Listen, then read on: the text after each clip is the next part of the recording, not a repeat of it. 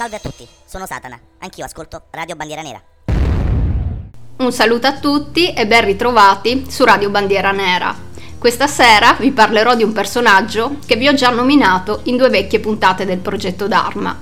Quella dedicata a Lovecraft, e più tardi vedremo perché, e quella dedicata al film La donna esplosiva, in quanto tra le varie immagini che Gary e White caricavano sul computer durante la creazione di Lisa c'era pure una sua foto.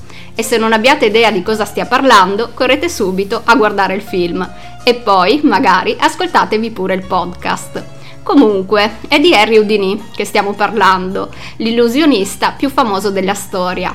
E sebbene al giorno d'oggi non vi sia più nessuno in grado di raccontarci cosa volesse dire assistere alle sue prodezze, il ricordo di queste rimane ancora incredibilmente vivo nella memoria storica.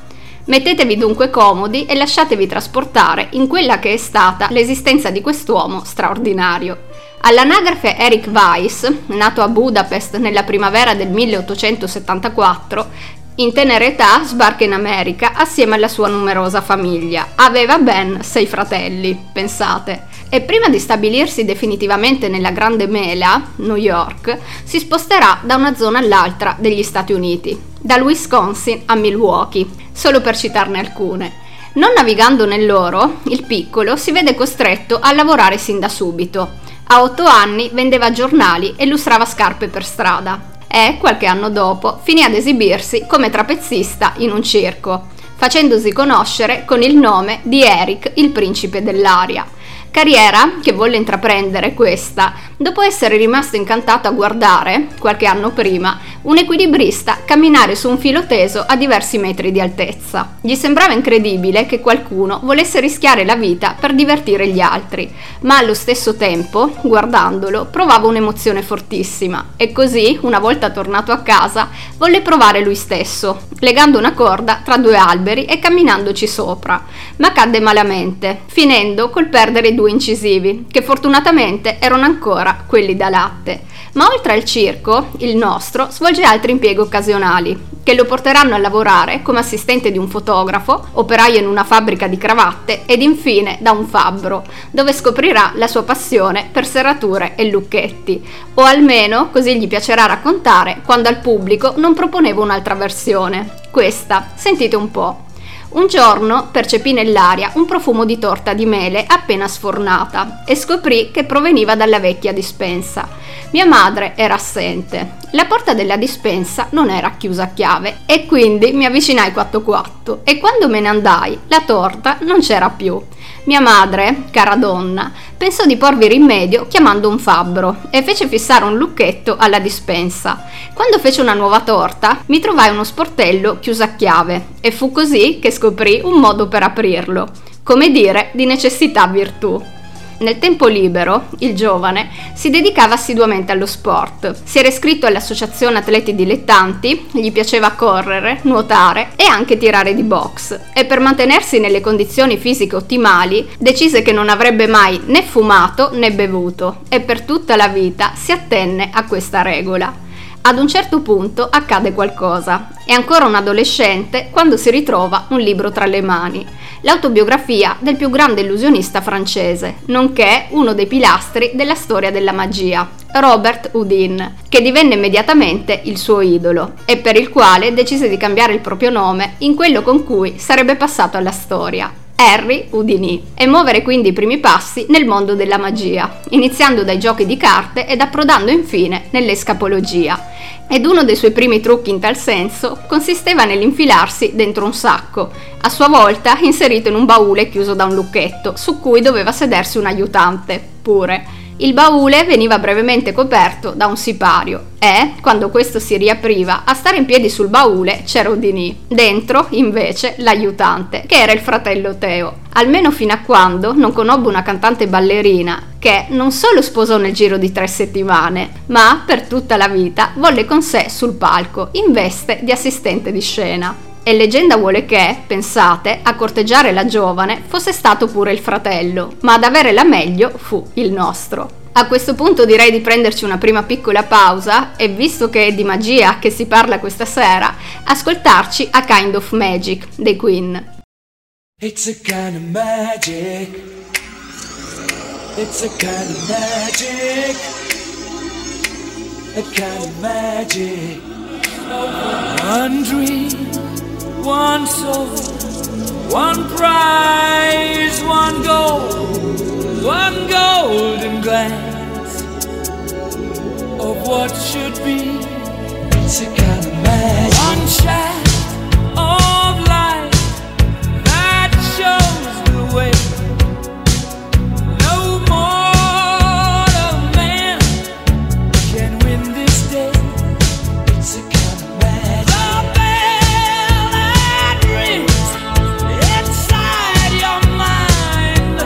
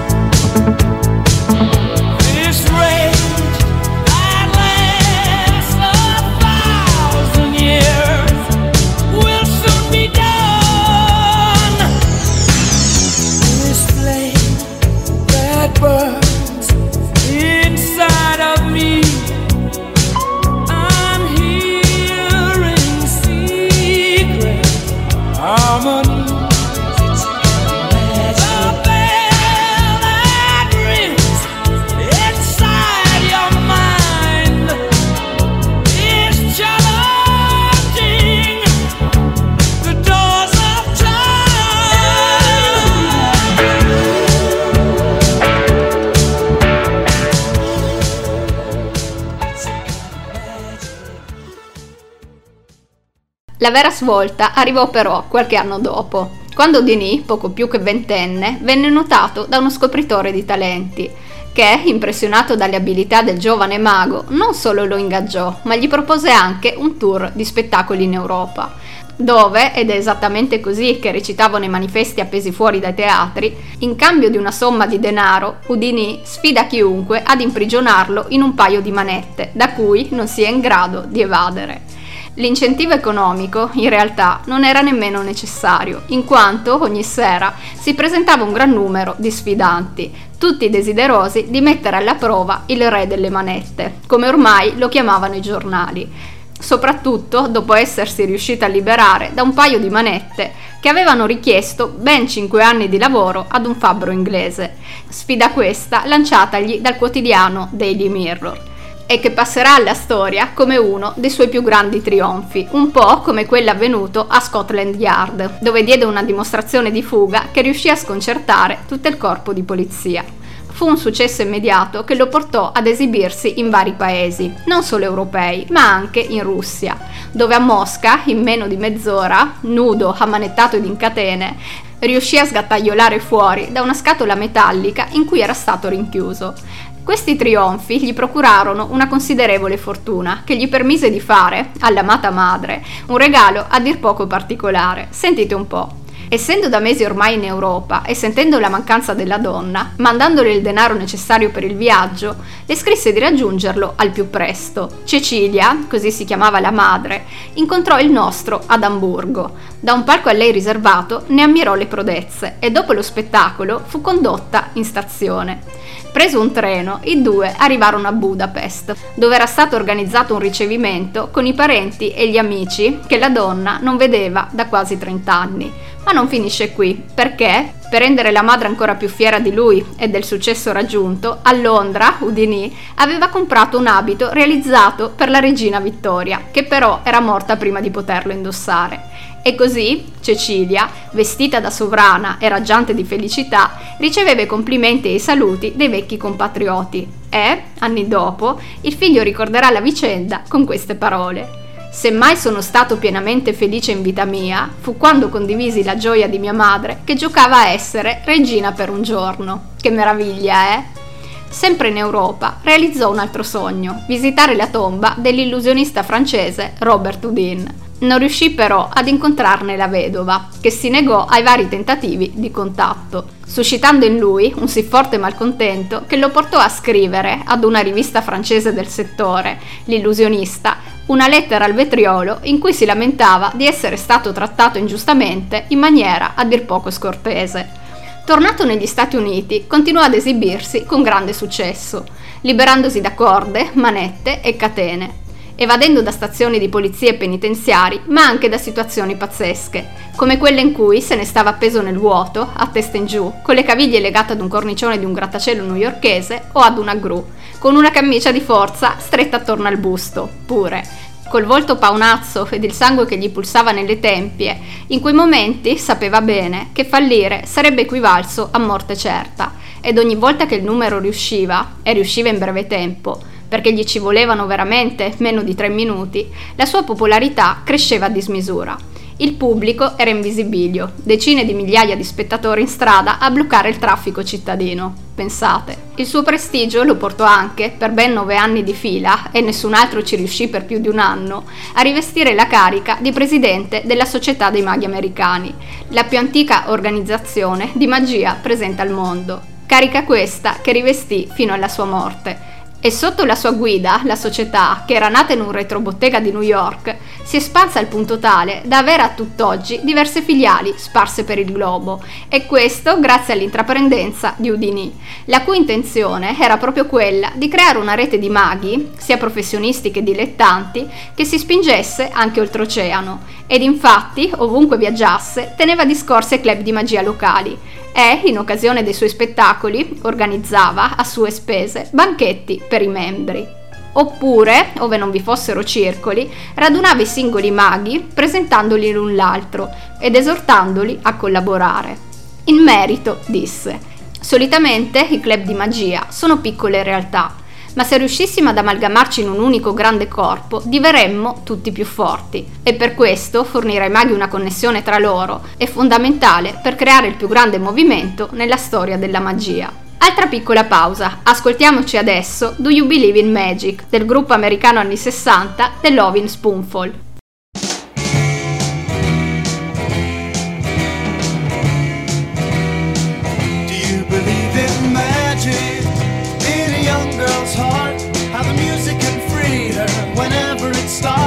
Magic, if the music is groovy and makes you feel happy like an old-time movie. I'll tell you about the magic and it'll free your soul, but it's like trying to tell a stranger about a rock and roll.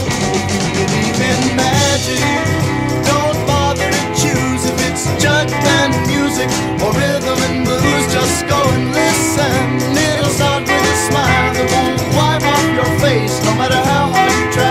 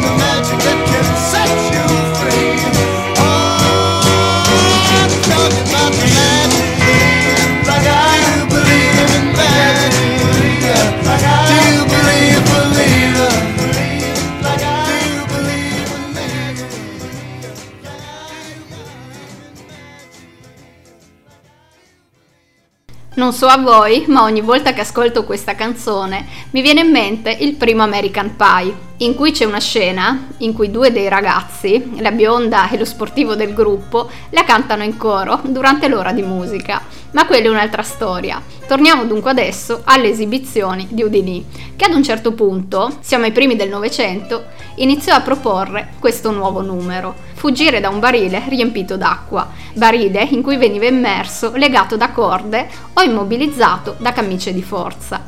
Lo spettacolo si fece più complesso quando Houdini decise di sostituire il barile con una grossa vasca di vetro, sempre piena d'acqua, in cui, legato per i piedi, veniva calato a testa in giù. E per rendere il tutto ancora più claustrofobico e più difficile, all'interno della vasca c'era pure una gabbia di metallo, che in realtà, oltre a limitargli i movimenti, garantiva un minimo di protezione in caso di rottura di una delle vetrate.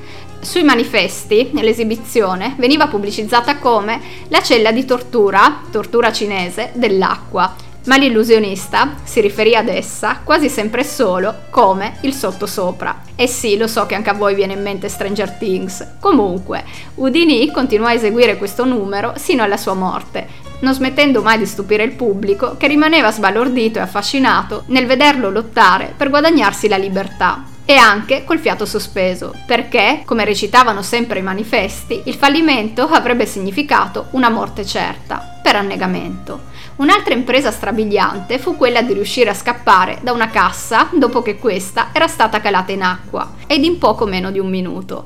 Una volta riportata in superficie, al suo interno giacevano solo un paio di manette.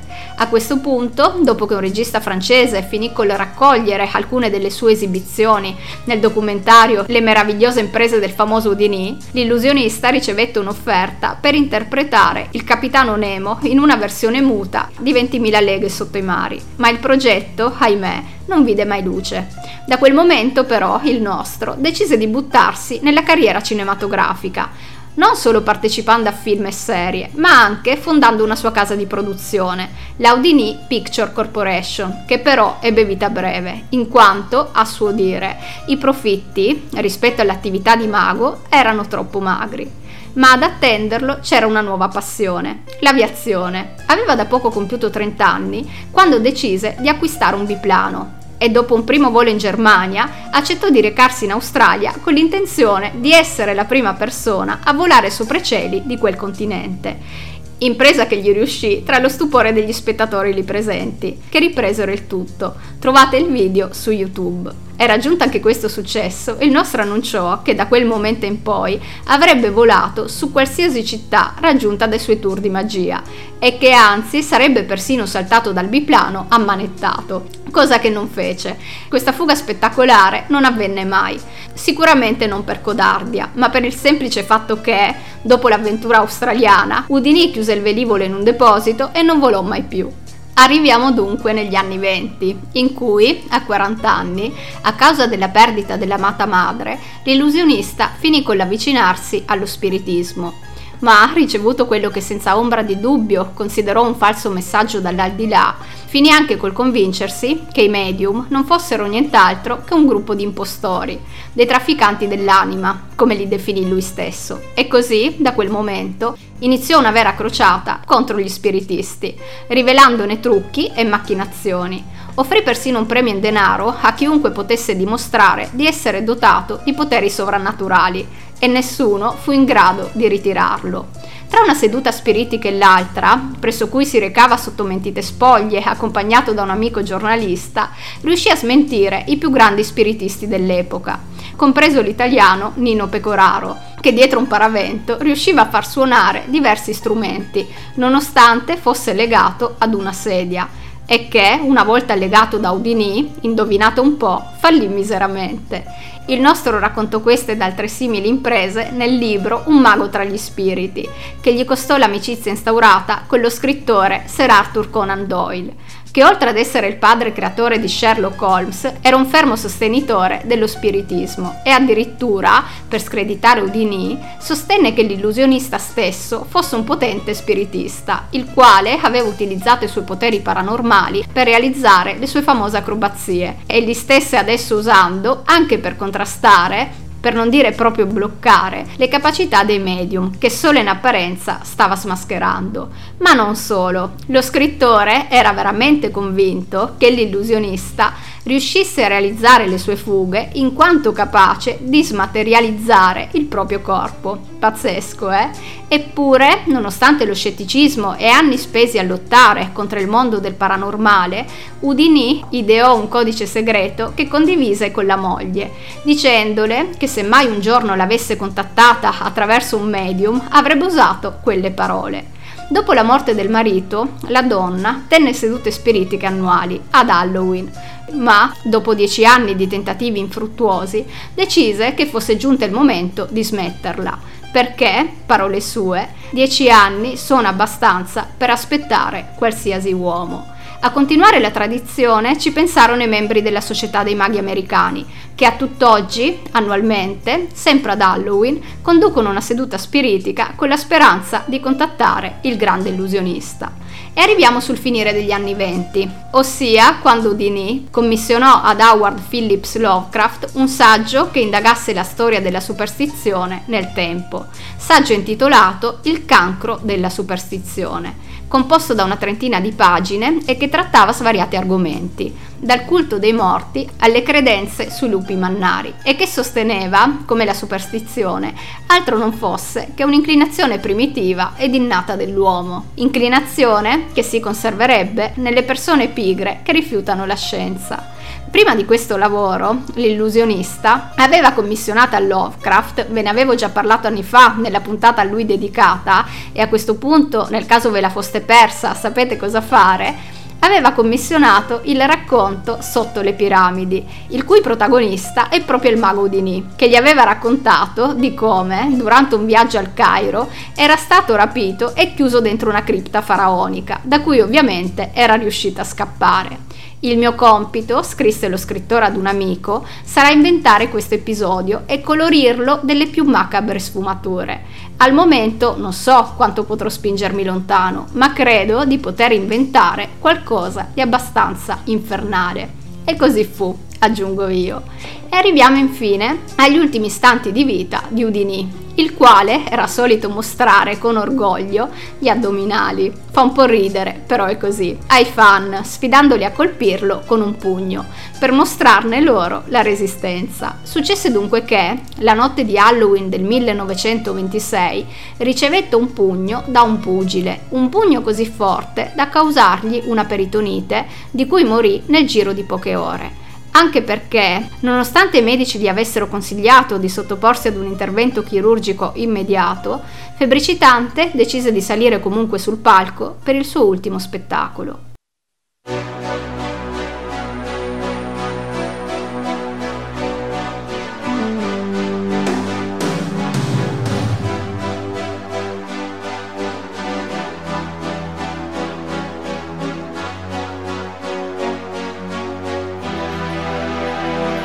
Empty spaces, what are we living for? Abandoned places, I guess we know the score. On and on, does anybody know what we are looking for? Another hero, another mindless crime, behind the curtain, in the past. Hold the line. Does anybody want to take it anymore? The show must go on. The show must go on. Yeah. Inside my heart is breaking. My makeup may be flaking, but my smile stays on. E lo show continuò, sebbene sul palco svenne, persino, ma si riprese e andò avanti. Poi, chiuso il sipario, fu immediatamente trasportato all'ospedale, dove si spense all'età di 52 anni, e non avrebbe potuto farlo se non il 31 ottobre, il giorno più misterioso di tutto l'anno, ad Halloween, la notte in cui i morti tornano sulla Terra. Ed infatti ci fu anche chi arrivò a dire che Houdini fosse riuscito a fuggire dall'aldilà per tornare tra i vivi, in un'ultima strabiliante illusione. Non è mai stato chiarito se la morte dell'illusionista fu effettivamente causata dal pugno ricevuto dal pugile, pugno che avrebbe forse aggravato una forma di appendicite già esistente, degenerando in peritonite. Così come non è nemmeno mai stata confermata un'altra teoria, quella dell'avvelenamento da parte degli spiritualisti, che per ovvi motivi ce l'avevano con lui. Voi cosa ne pensate? Sia come sia, il funerale di Houdini, a cui parteciparono migliaia di persone, si tenne a New York, dove oggi riposa. Sulla tomba, sopra il suo nome, campeggia il logo della Società dei Maghi Americani ed anche un suo busto. Busto che può essere considerato una vera rarità, in quanto nei cimiteri ebraici le immagini scolpite sono proibite. Ecco, una cosa che mi ero dimenticata di dire questa sera è che Houdini era di origini ebraiche. Comunque, quotidianamente visitatori si recano sul luogo di sepoltura che a tutt'oggi è curato dalla Società dei Maghi Americani, che, pensate, ha creato uno specifico comitato per la gestione della tomba dell'illusionista e proprio lì, ogni anno, nel giorno dell'anniversario di morte, tiene una cerimonia di commemorazione. L'amata Beatrice, vedova di Houdini, da lui chiamata più teneramente Bess, riposa invece da un'altra parte, in quanto, nonostante prima di morire avesse espresso il desiderio di essere sepolta accanto al marito, non ottenne, essendo lei di fede cattolica, il permesso di essere tumulata in un cimitero ebraico. Tutti gli oggetti di scena vennero ereditati dal fratello Theo, che, come vi ho raccontato ad inizio puntata, aveva mosso i primi passi nel mondo della magia in giovane età, in veste di assistente dell'illusionista. Il testamento stabiliva anche che, alla morte di Theo, tutti i beni venissero bruciati e distrutti. Proprio queste le parole utilizzate, ma così non fu. Il fratello, infatti, raggiunta un'età avanzata, decise di vendere parte della collezione e donare il resto a circoli di magia e musei. Ed è per questo che ancora oggi possiamo ammirare manette, casse, bidoni, camicie di forza e la grande vasca in cui si immergeva a testa in giù. Il museo più grande a lui dedicato è sicuramente quello situato a Scranton, in Pennsylvania, aperto al pubblico tutto l'anno su prenotazione e che, oltre a racchiudere moltissimi cimeli, permette al visitatore di assistere non solo a filmati dell'epoca, ma addirittura, a fine percorso, anche ad uno spettacolo di magia. A New York, invece, dove Houdini trascorse gran parte della sua vita, si trova un piccolo museo al cui interno si possono ammirare manifesti, oggetti di scena e persino una bara da cui il nostro era riuscito a fuggire, ma anche il busto originale della tomba dell'illusionista. Perché, questo prima non ve l'ho detto, negli anni 70 il luogo di sepoltura venne vandalizzato e pertanto la scultura dovette essere sostituita. Sempre a New York, nella libreria pubblica, sono invece contenuti molti libri sulla magia e lo spiritismo appartenuti ad Houdini, che oltre ad essere un avido lettore, bravo lui, era anche un formidabile collezionista. Infine, a Budapest, in Ungheria, è possibile visitare la sua casa natale. A differenza dell'immagine del classico mago, alto e slanciato, Houdini era basso, non come me, ma comunque basso, sul 1,65 m, e i giornalisti sottolinearono spesso questa sua piccolezza, ma ne lodarono anche lo straordinario carisma. Sentite un po'. Volto rasato, mente e guance affilati, occhi azzurri brillanti e capelli folti, ricci e neri, lo rendono una figura abbastanza piacevole. L'espressività, il caloroso sorriso, il piacere nell'esibirsi e più sottilmente un'imperiosa sicurezza di sé, trasmettono al pubblico una forte carica. Il giovane mago ungherese dall'aspetto felice e dal viso piacevole. È così che il nostro veniva descritto. E ora vi farò ascoltare anche la sua voce. Ladies and gentlemen, I take great pleasure in introducing my latest invention, the water tortoiseshell. Although there is nothing supernatural about it, I am willing to forfeit the sum of $1,000 to anyone who can prove that it is possible to obtain air inside of the tortoiseshell when I'm locked up in it in the regulation manner after it has been filled with water. Should anything go wrong when I'm locked up, one of my assistants walks to the curtain, ready to rush in, demolishing the glass, allowing the water to flow out in order to save my life. Harry Houdini, October the 29th, 1914, Flatbush, New York.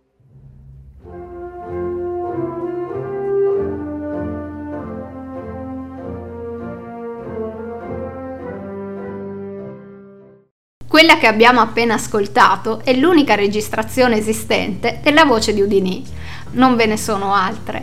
Breve riassunto per chi non conoscesse l'inglese. Qui, il nostro, introduce al grande pubblico la famosa cella di tortura cinese dell'acqua e lo fa, come specifica alla fine del discorso, il 29 ottobre del 1914 a New York, dove, ricordo ancora una volta, visse tra un giro per il mondo e l'altro sino alla fine dei suoi giorni. E proprio nella Grande Mela, ad Harlem, è possibile vedere, solo esternamente perché oggi appartiene ad un privato e non si tratta di un museo, la sua bella casa a 5 piani. Una targa rosso fuoco, con bordi bianchi e neri, nero-bianco-rosso quindi, recita Houdini 1874-1926, che sono gli anni di nascita e morte, e subito sotto troviamo queste parole: il mago visse qui dal 1904 al 1926, collezionando illusioni, cimeli teatrali e libri su fenomeni paranormali. Famoso per le sue audaci fughe, nessuna corda, catena, camicia di forza o prigione poteva trattenerlo.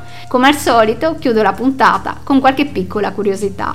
La prima: negli anni 70 Houdini si è guadagnato una stella sulla Hollywood Walk of Fame. Poi, nel corso di questa sera, vi ho raccontato come il nostro avesse scelto il nome Houdini in onore del prestigiatore francese Robert Houdin, ma non vi ho ancora detto che, in età avanzata, affermò che Harry era invece un omaggio al mago americano Harry Keller e non, come certi avevano pensato sino a quel momento, un riadattamento di Eric, il suo vero nome. Altra cosa che mi ero dimenticata di dire, visto che l'ho nominato, durante la sua crociata contro indovini spiritisti ebbe pure il tempo di scrivere un libro, Lo smascheramento di Robert Houdin, in cui, spiegando molti dei suoi trucchi, attaccò l'ex idolo definendolo un bugiardo ed un imbroglione. Dall'amore all'odio, insomma, un po' come era successo a Nietzsche con Wagner, ma quella è un'altra storia. Chissà, forse il nostro aveva ancora il dente avvelenato contro la vedova che l'aveva trattato male. Comunque, per quanto Houdini odiasse veggenti e fattucchiere,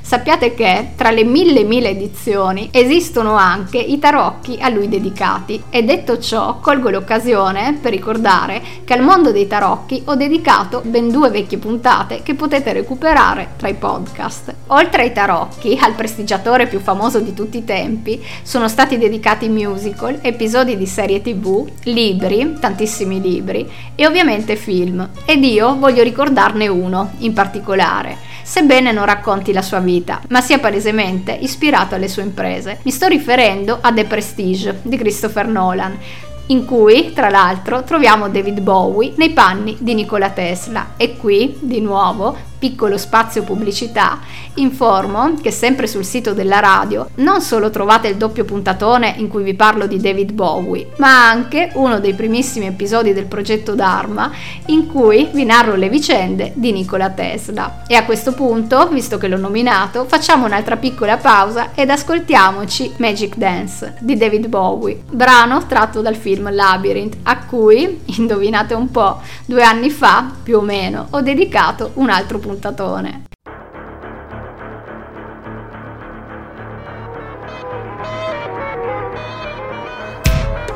remind me as a babe, babe with the power of voodoo. You do, remind me as a babe. I saw my baby crying for this babe could cry.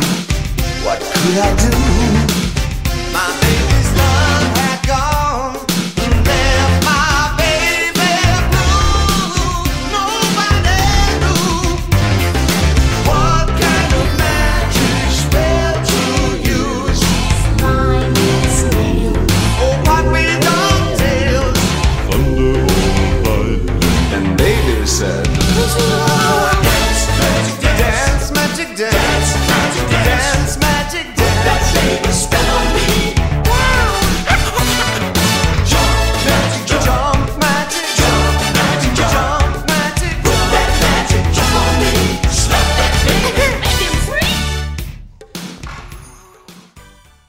Ultima curiosità, negli anni 20 un dizionario americano trasformò il nostro addirittura in un verbo, to Houdinize, che prese il significato di liberarsi da restrizioni, legami e simili. Fantastico! A questo punto non mi resta che salutarvi sulle note del brano Houdini di Kate Bush, tratto dall'album Daydreaming, sulla cui copertina la cantante, con una chiave di lucchetto appoggiata sulla lingua, è in procinto di baciare un uomo incatenato, un'allusione diretta al nostro. Prima però, come sempre vi ricordo, che potete mettervi in contatto con me tramite la pagina Instagram che è scritta tutta in minuscolo, progetto-dharma-rbn, pagina che vi consiglio comunque di seguire per rimanere costantemente aggiornati sulle nuove prossime trasmissioni. Mi raccomando, più dharma e meno dramma, nel mentre continuate ad ascoltare Radio Bandiera Nera, la nostra radio. Un bacione e a presto!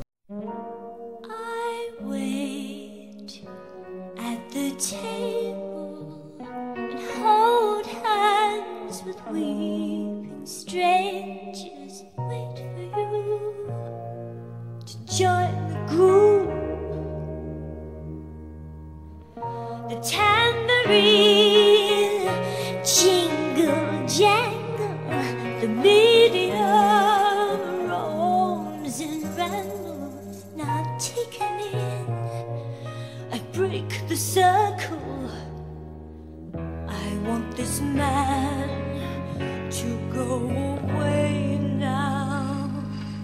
With a kiss I pause the key and feel your tongue teasing and receiving. With your speech still on my lip, you hit the water.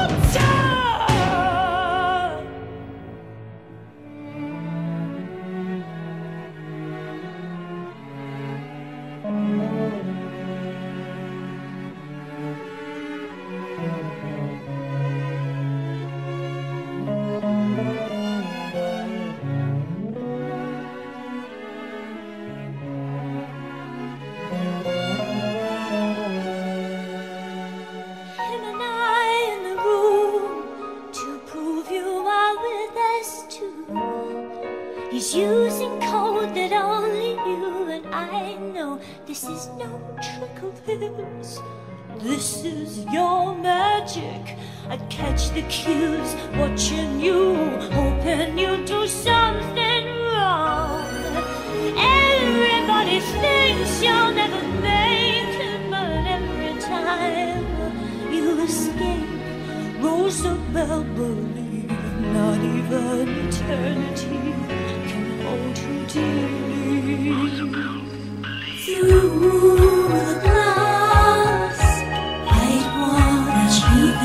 Through bound and drowned and paler than you've ever been. Worthy alive, the only thing in my mind.